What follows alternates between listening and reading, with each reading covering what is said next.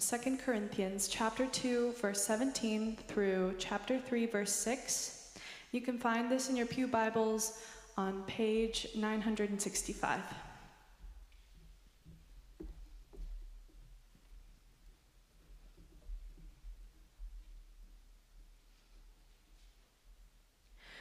For we are not like so many peddlers of God's word, but as men of sincerity, as commissioned by God, in the sight of God, we speak in Christ. Are we beginning to commend ourselves again? Or do we need, as some do, letters of recommendation to you or from you? You yourselves are our letter of recommendation, written on our hearts to be known and read by all. And you show that you are a letter from Christ, delivered by us, written not with ink, but with the Spirit of the living God, not on tablets of stone, but on tablets of human hearts. Such is the confidence that we have through Christ toward God. Not that we are sufficient in ourselves to claim anything as coming from us, but our sufficiency is from God, who has made us competent to be ministers of a new covenant, not of the letter, but of the Spirit. For the letter kills, but the Spirit gives life. This is the word of the Lord.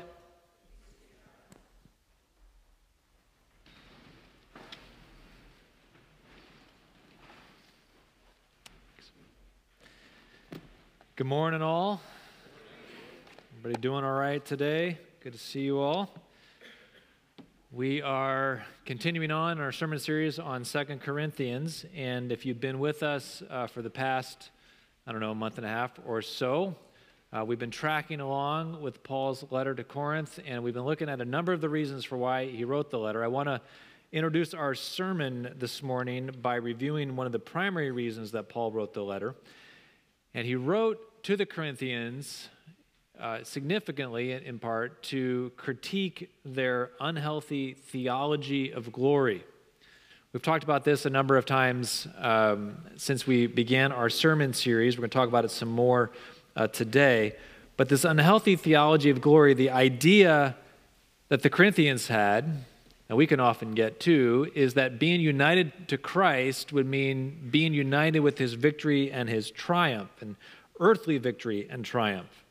But as we saw last week, being united with Christ doesn't necessarily mean triumph as much as it means being led in triumph, which is a very different thing. And so the Corinthians and their unhealthy theology of, of glory were neglecting the theology of the cross.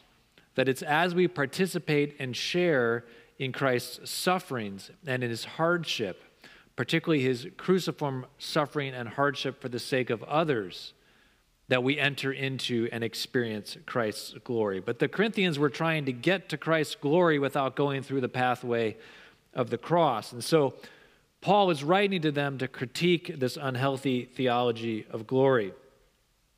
Now, where did the Corinthians get this unhealthy theology of glory? Well, I suppose they got it from the same place that we all get it, right out of the human heart.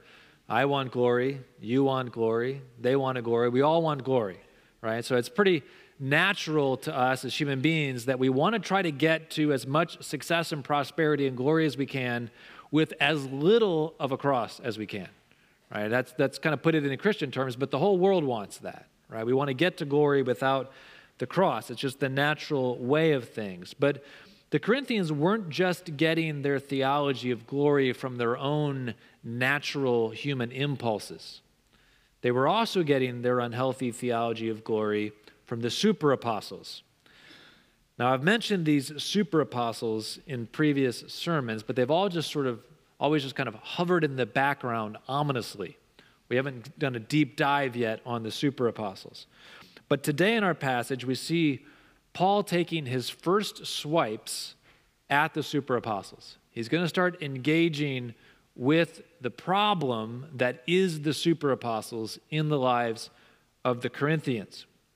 Throughout our passage, he's going to contrast his ministry, his God given apostolic ministry, with the ministry of the super apostles. Paul's ministry comes with a true glory that comes from God, while the super apostles' ministry comes with empty earthly glory that comes ultimately from man. And as we watch Paul engage with the Corinthians about the problem of the super apostles, I want to draw out three points of application that will help us as we think about our own tendencies towards theologies of glory. So, the first point of application is going to be about the emptiness or a critique of theology of glories. And then the next two points of application are going to be about the value of pursuing God's glory. So, three points of application. First is a critique of the Corinthians' theology of glory or the super apostles' theology of glory. And then the next two points of application about the value of pursuing God's theology of glory through the cross. All right, so our first point about the dangers of earthly glory.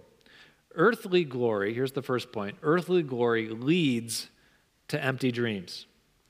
In verse 17 of our passage, Paul begins talking about this contrast with the super apostles by saying this We are not peddlers of God's word, but we are men of sincerity, commissioned by God, and in the sight of God, we speak of Christ.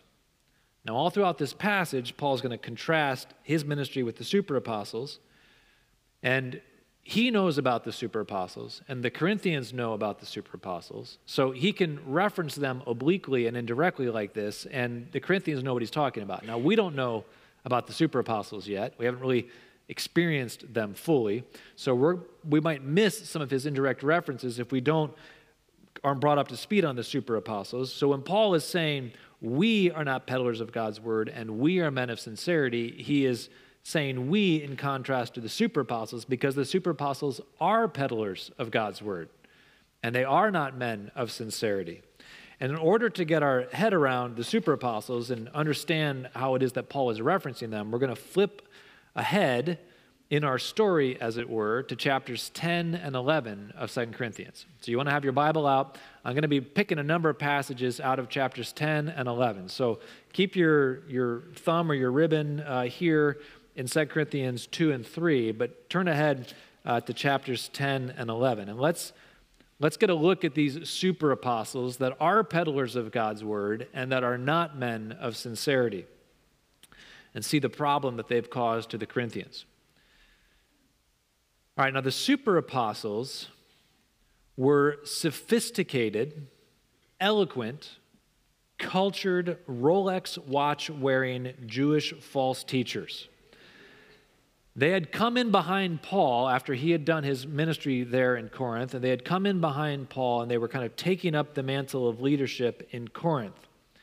And they were the ones that were leading the Corinthians. This was kind of the critique that Paul was bringing. And we get the term super apostles from chapter 11, verse 5, where Paul refers to, the, to these uh, teachers that have come in. He says, Indeed, I consider that I am not inferior to these super apostles. Now, this is where we get the term super apostles is from 11.5 and between you and me i don't think he actually thinks they're super right we'll see in a second here he uses the term super apostles uh, ironically, but the super apostles did think that they were super apostles. And in their estimation, Paul was inferior, and particularly inferior because of his, his lack of speaking skills. So look back in chapter 10 to verse 10. The super apostles were saying, His letters are weighty and strong, but his bodily presence is weak, and his speech is of no account. In other words, in person, he's not much to look at. He doesn't carry much presence with him, and his speech, some, some translations say his speech is contemptible. It's not, he doesn't speak well. Now, in Paul's day, rhetoric or the capacity to speak publicly and to hold a crowd was a huge deal for people in leadership. I mean, it's a big deal for people in leadership now, but but in Paul's day, it was especially so. Up and coming politicians and other public speakers or public leaders, if you aspired to, to leadership, to any kind of public leadership, you would go to school and you would spend years learning the art of rhetoric, how to speak well. Because the idea was that if you had something really important to say, you must be, you must be really good at saying it. And if you're not good at saying it, then you probably don't have anything really important to say. And so you were judged on your capacity to speak and to hold a crowd. And so the, the super apostles, who apparently were very skilled at speaking, probably had been to, to some sort of rhetorical school to learn the art of speaking, were critiquing Paul for not being a very good speaker. And so look here in chapter 11, verse 6. Paul says, Even if I am unskilled in speaking, I'm not so in knowledge. And Paul's saying, Okay, fine, I, I'm maybe not the best speaker in the world, but I have knowledge. But in the eyes of the super apostles and in the culture of that day, it didn't matter how much knowledge you had. If you couldn't say it with eloquence and sophistication, just forget about it. So the super apostles were dismissing Paul because of his, his untrained, unimpressive ways of speaking. But if that wasn't bad enough, the super apostles also are dinging Paul for his failure to charge the Corinthians for his ministry among them. Their logic, which is the same logic that kind of operates today, is that if you have something valuable, you shouldn't just give it away for free because that undercuts the value of it. Right? So if you have something that's worthwhile, in fact, charging a bit more shows that the thing is really valuable. You call it the Harvard principle, right? Is that that if you give away your education for free, no one's going to value it, but if you charge an arm and a leg for it, everyone must think, oh, this is, must be really important, right? And the, and the super apostles are doing that. So when they come to Corinth, they don't just give away the gospel teaching for free, they charge for it. And their critique of Paul is that when he came, he just gave it away for free. So look here in chapter 11, 7 through 9. Paul says, Did I commit a sin in humbling myself so that you might be exalted because I preached God's gospel to you free of charge? I robbed other churches by accepting support from them in order to serve you. And when I was with you, and was in need, I did not burden anyone, for the brothers who came from Macedonia supplied my need. So Paul had support from other churches because when he came to Corinth, he didn't want he didn't want his ministry to Corinth to be compromised by asking them for money. So he brought his support from other Christian communities. But when the super apostles came, they said, "Hey, we're bringing something so valuable, you're going to have to pay for it." and the Corinthians were paying for it, and this was a charge or a, or a, a, a slight against Paul. But the super apostles weren't just charging for their gospel preaching, they were gouging for their gospel preaching. Look at verses 11, 20, and 21. They were coming to the Corinthians and they were taking advantage of the Corinthians. And Paul says, For you bear it if someone makes slaves of you, or devours you, or takes advantage of you, or puts on airs, or strikes you in the face. To my shame, I must say, we were too weak for that. And Paul's saying, We didn't come and lord it over you. We didn't come and put on airs. Right? We were too weak for that. That's how the super apostles would describe it. But here they come and they're lording it over you and they're putting on airs. They're even striking you in the face and they're, they're, they're making your lives harder. And you think that that's somehow a sign that they're superior and therefore have something important to give. But it's not true. So the super apostles are coming and they're charging for their gospel, they're gouging with their gospel. But it gets even worse because the gospel that they're charging for and that they're using to gouge the Corinthians is a false gospel. It's not even the true gospel. Look at chapter 11, verse 3. Paul says, I am afraid that as the serpent deceived Eve by his coming, your thoughts will be led astray from a sincere and pure devotion to Christ. For if someone comes and proclaims another Jesus than the one that we proclaimed, or if you receive a different spirit from the one you received, or if you accept a different gospel from the one you accepted, you put up with it readily enough.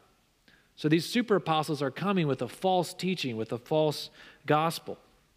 We don't know exactly what they were teaching, but based on what Paul is going to say in the, in the verses that come and through the rest of chapter 3, which we'll look at next week, it's clear that they're mixing together the gospel of Jesus with the law of Moses. This is why Paul in chapter 11, verse uh, 21, midway through, he says, but whatever anyone else dares to boast of, I am speaking as a fool, I also dare to boast of. Are they Hebrews? He's talking about the super apostles.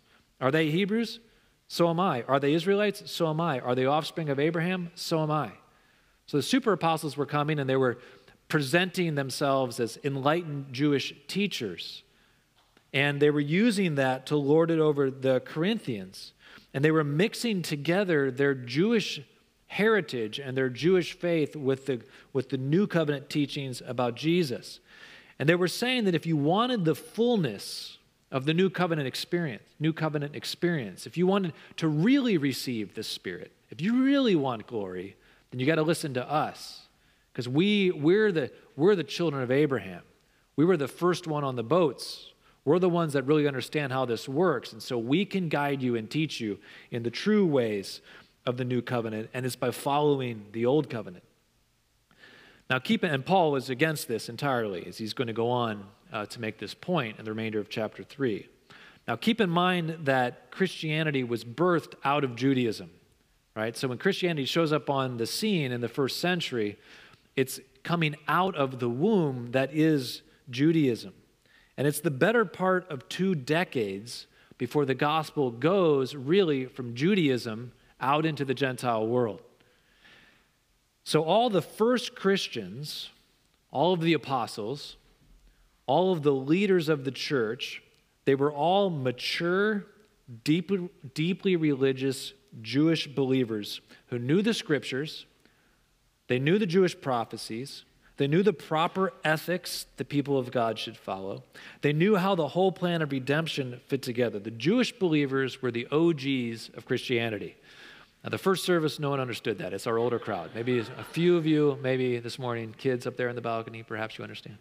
Right? But the, the, the, uh, the first Christians were, were, the, were the originals, or the Jewish Christians, rather, were the originals of Christianity. And so you can imagine how it would have been for the Gentiles, the Gentile pagans, as they're converting into Christianity, they don't know any of the Jewish scriptures. They don't know anything about the Jewish prophecies or history. They don't know anything about the Jewish ethics that the people of God are supposed to be living. In short, they feel like newbies to the whole new covenant dinner party. So they're sitting there at the table and they're like, which fork do I use again for the salad? And where do we put the napkins? And that sort of thing. Like they really don't understand a lot of it. So along come these super apostles looking all sophisticated and together. And, and then the Gentile Corinthians, in their prioritization of earthly glory, they let themselves be led astray from the purity and the simplicity of the gospel. So much so that they're letting themselves be taken advantage of. Right, so that's what's going on in Corinth. Now, what can we draw from that in our first point of application? Well, I think this is just how life so often goes. We chase after earthly glory, and then we end up being taken advantage of by it. Have you ever fallen into that same trap that the Corinthians are in here with the super apostles, prioritizing and idolizing the earthly glory that you see in someone else? Think for a moment about who you most admire and who you most look up to. Who are the super apostles in your life? Who do you follow on Facebook or Instagram Twitter, TikTok. I don't even know all the different ones out there. Who do you admire at work or at school or in your industry or just life in general? If you could be like anyone, who would you want to be like? And then why would you want to be like them? Consider that for a moment. Why do you want to be with them, like them? Is it their wealth? Is it their beauty? Is it their social prestige, their status, their coolness, their popularity, their accomplishments, their charm, their sophistication? What if all of those things were taken from them? Would you still admire them and want to be like them? There's nothing wrong with those things. There's nothing wrong with wealth and beauty and social prestige and status and coolness and popularity, sophistication. There's nothing wrong with any of those things, but there's nothing inherently right with any of those things either. When we idolize the earthly glory that we see in others, we run the risk that we'll be led astray by it. We labor so hard to acquire material possessions so that we can feel safe and taken care of by the things that we've put around us. But then we spend the rest of our lives taking care of the things that we went out to acquire to take care of us. We got to take care of our cars, we got to take care of our houses and take care of our clothes. And we exhaust ourselves taking care of the things that were supposed to take care of us. We strive so hard to be like all the beautiful people that we see on Instagram and our feeds. And we spend our days scrolling through Pinterest hair and fashion tutorials, which guilty as charged, because I mean, this, this does not happen by accident. And I can't tell you how long I have spent on Pinterest trying to make this look like this. But the more that we do it, the more we end up disliking ourselves and the worse we feel about our appearance. Or we work so hard to be popular and liked, putting our best foot forward all the time, particularly on social media. And even when it's, but then when it's put forward, it's really just an airbrushed foot that we're putting forward. It's a doctored photo of our foot. It doesn't really reflect who we are. So then we put our heads down on our pillows at night, still feeling empty and unknown. Because who we present ourselves to be in order to be popular isn't even really who we are. So all the accolades that we may get, it doesn't really matter and affirm us. We work so hard to be successful in our careers, but after we've reached the top, we find ourselves exhausted and asking, Is this all there is? It's just another version of midway up the ladder. There's really nothing up here. When we chase after earthly glory, it's, it only leads us down empty and lifeless paths. Not because we can't obtain it. And this is an important point. It's not because we can't obtain it, it's because even when we do obtain it, there's no life in it. We chase after earthly glory, and sometimes we can't get there, but sometimes we do get there. But either way, there's no life there. And kids, people, I'm telling you, don't chase after earthly glory. Earthly glory is not inherently bad, right? Nice hair and a beautiful face and wealth and popularity. These aren't inherently bad things.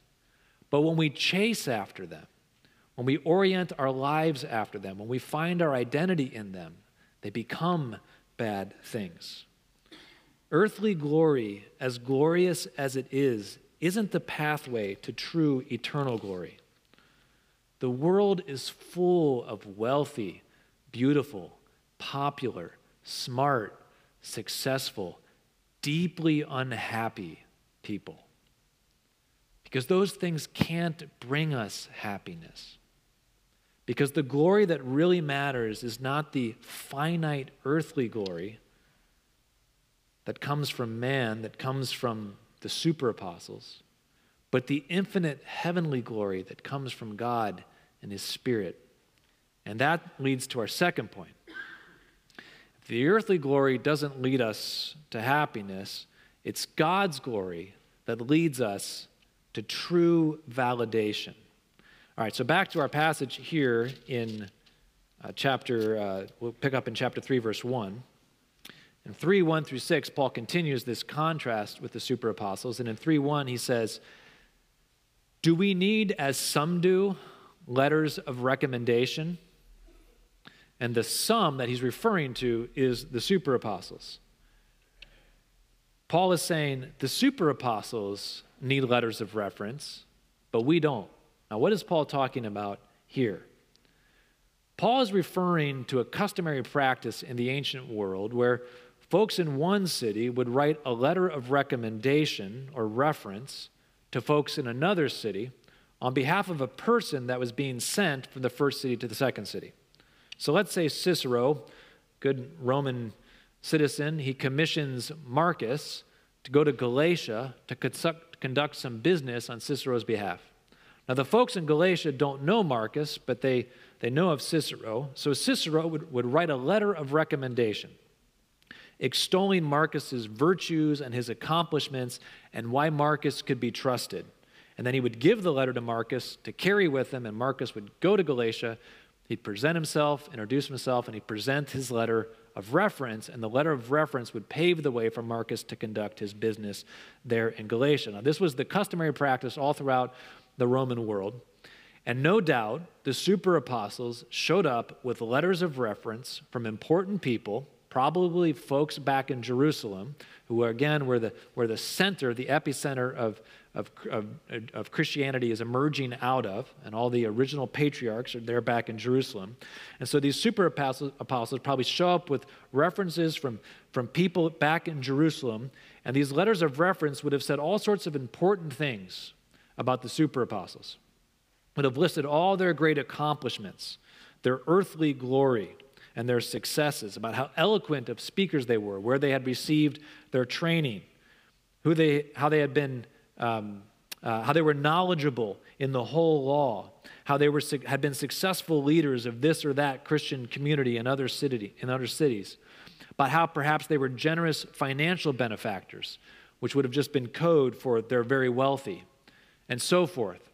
And so these letters of reference that the super apostles would have brought would have extolled all of their virtues. But Paul is saying that as true apostles, our apostolic ministry is so legit, we don't need the customary letters of recommendation. We are, we are been commissioned by God, sent into the world to conduct his business, and as such, our validation doesn't depend upon the traditional letters of recommendation or reference, but upon God himself. Now, Paul isn't saying he has no letter of recommendation. He's just saying he doesn't have a traditional letter of recommendation. Our letter of recommendation, Paul says in verses 2 and 3, is you, you Corinthians. The letter of recommendation that God has given to Paul to carry with him in order to prove that he was commissioned by God is not some letter written on ink, written with ink on paper, but is God's work of the Spirit among the Corinthians themselves. And the point that Paul is making is that his validation comes from God's Spirit and is not based on mere earthly validation like the super apostles. The changed lives of the Corinthians was the proof of God's apostolic calling in Paul's life. And this, Paul says in verse 4, is his confidence before God in Christ.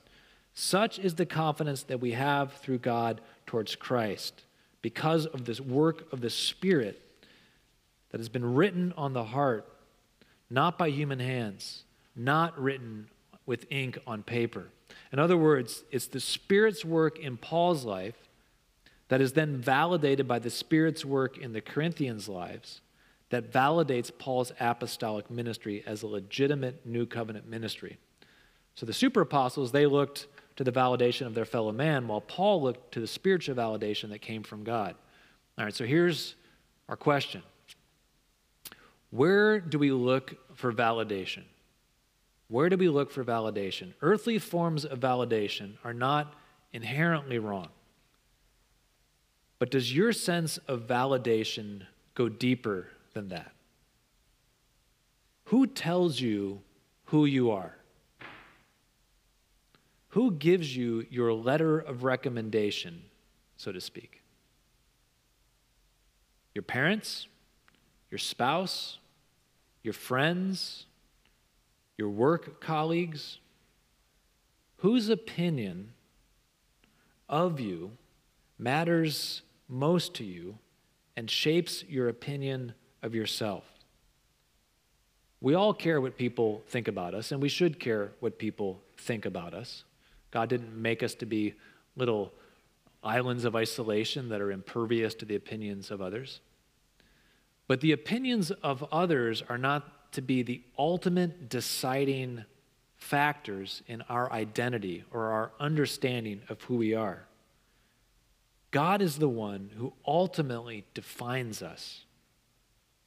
He is the one who has given us a letter of recommendation written on our hearts by His Spirit. And we are worth something because God says that we are worth something. What greater validation can there be? Take God's opinion of us, put it on the scale on this side, and then take the whole world's opinion and put it on the scale on this side. which opinion weighs more? Paul will go on to say in a few chapters in 2 Corinthians that God's opinion carries an eternal weight of glory. There is an eternal weight of glory that comes with God's opinion, his assessment, his statement about who we are, that far surpasses whatever can be said about us on the other side of the scale.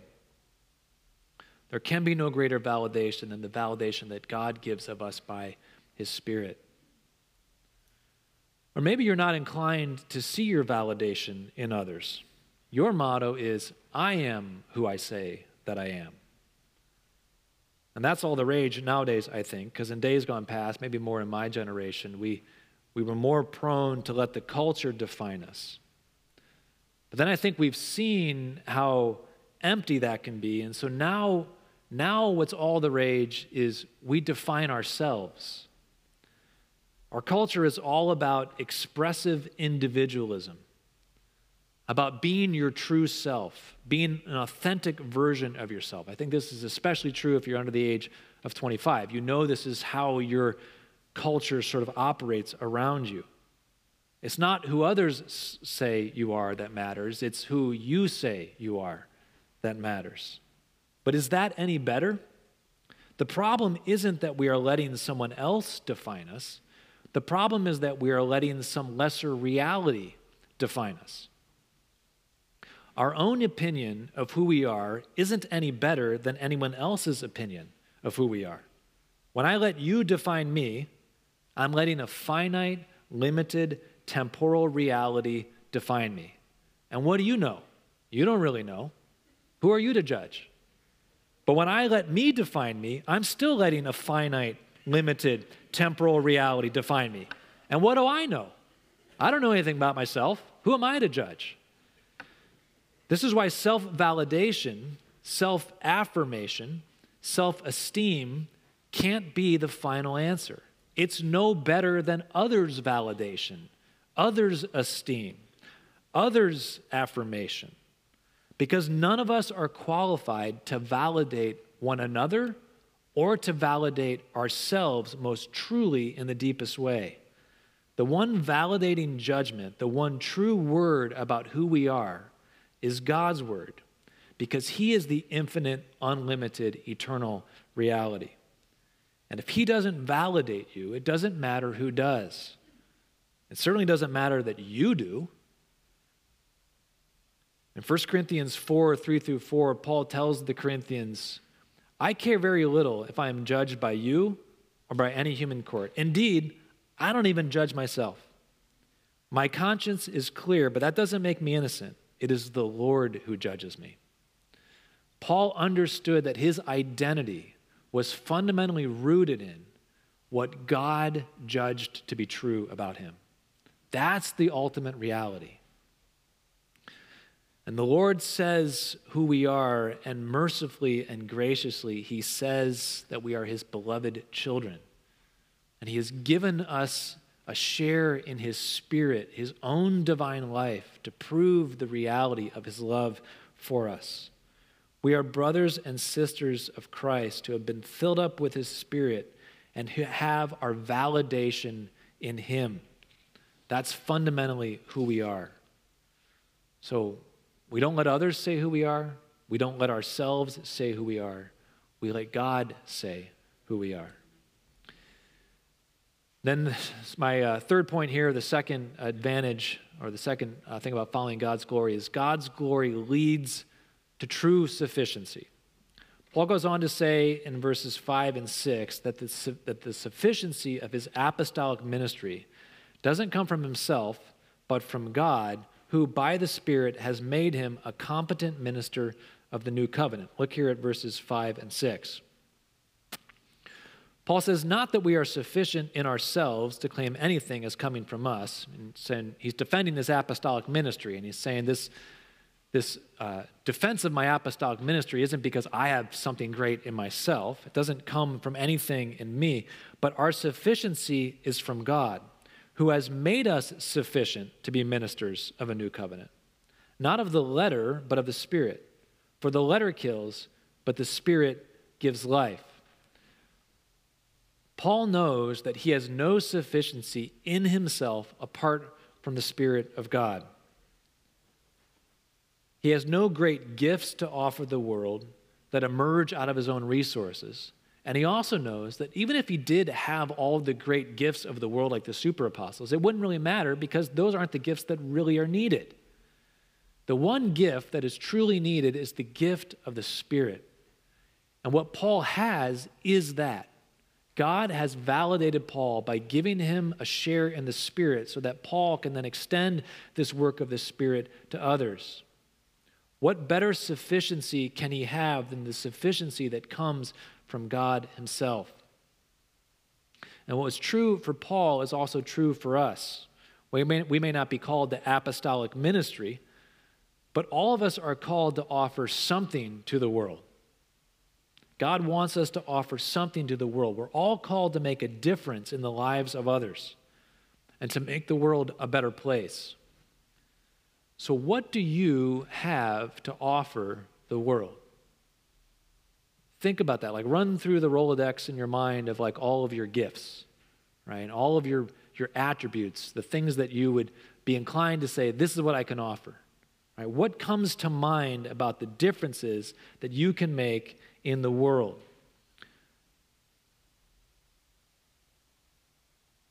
Are you inclined to think about your gifts in the context of your wealth or your beauty, your popularity? Or maybe you think about those things, but then you think, but I don't have those things, so I guess I don't really have much to offer the world.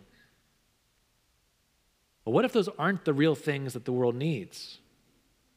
What if the one thing that you have to offer the world is the one thing that the world needs? When I was uh, a number of years ago, I went to New York with my boys. We did a, a quick day trip, just a quick overnight. And uh, at one point, we were looking for a, a place to eat. And we were at our hotel was like right in the downtown Manhattan, kind of the business district. And so uh, I confess, I felt a little bit like a fish out of water. And uh, we're walking around New York, uh, and we come into this uh, food court thing. And it's right at the end of the day, workday, when all of these uh, business execs are coming out of their offices and they're coming into this food court to eat.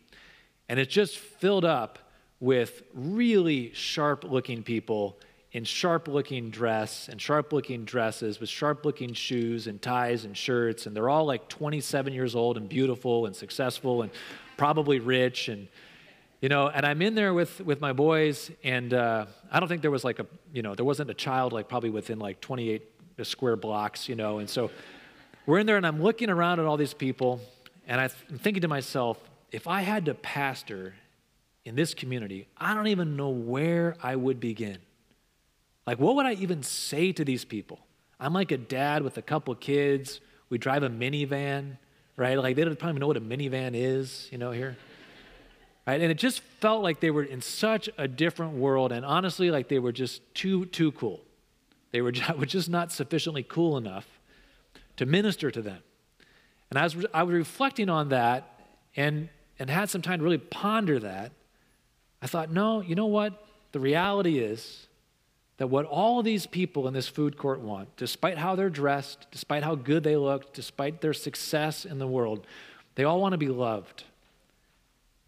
And they all want to know that their life counts for something. And they want to have a sense of purpose. And they want to know that they matter. and They want to know that they're cared for. And that's all what the gospel gives. Right? That is the heart of the gospel. That's what the spirit of God brings into our lives. Is a validation of who we are at the deepest part of what it means to be a human being. Not kind of all the surface stuff that's up here that's temporal and finite, but the deepest, truest part of who we are as human beings. And that's what they want, and that's what I have, and that's what I can give. Right? So it doesn't matter where we are in life, it doesn't matter the cultural context that we're in, most fundamentally. As you think about what you have to offer the world, it's not do I have enough wealth and am I popular enough and do I speak well enough and do I dress well enough and all the external earthly trappings. That's not really what it's about. What it's about is do you have the hope of the gospel in your heart? Have you been touched by the Spirit of God and you know His love and His care in your life?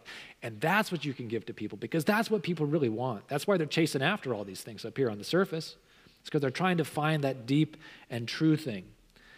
In Romans chapter 5, 5, Paul tells us that God's love has been poured out into our hearts by the Holy Spirit. And in Paul's framework, when he talks about the Spirit, he is talking about the love of God.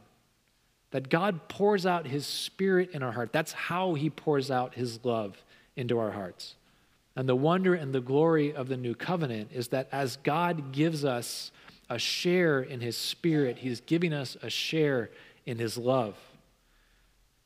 To share in the new covenant promises of the spirit is to share in God's love.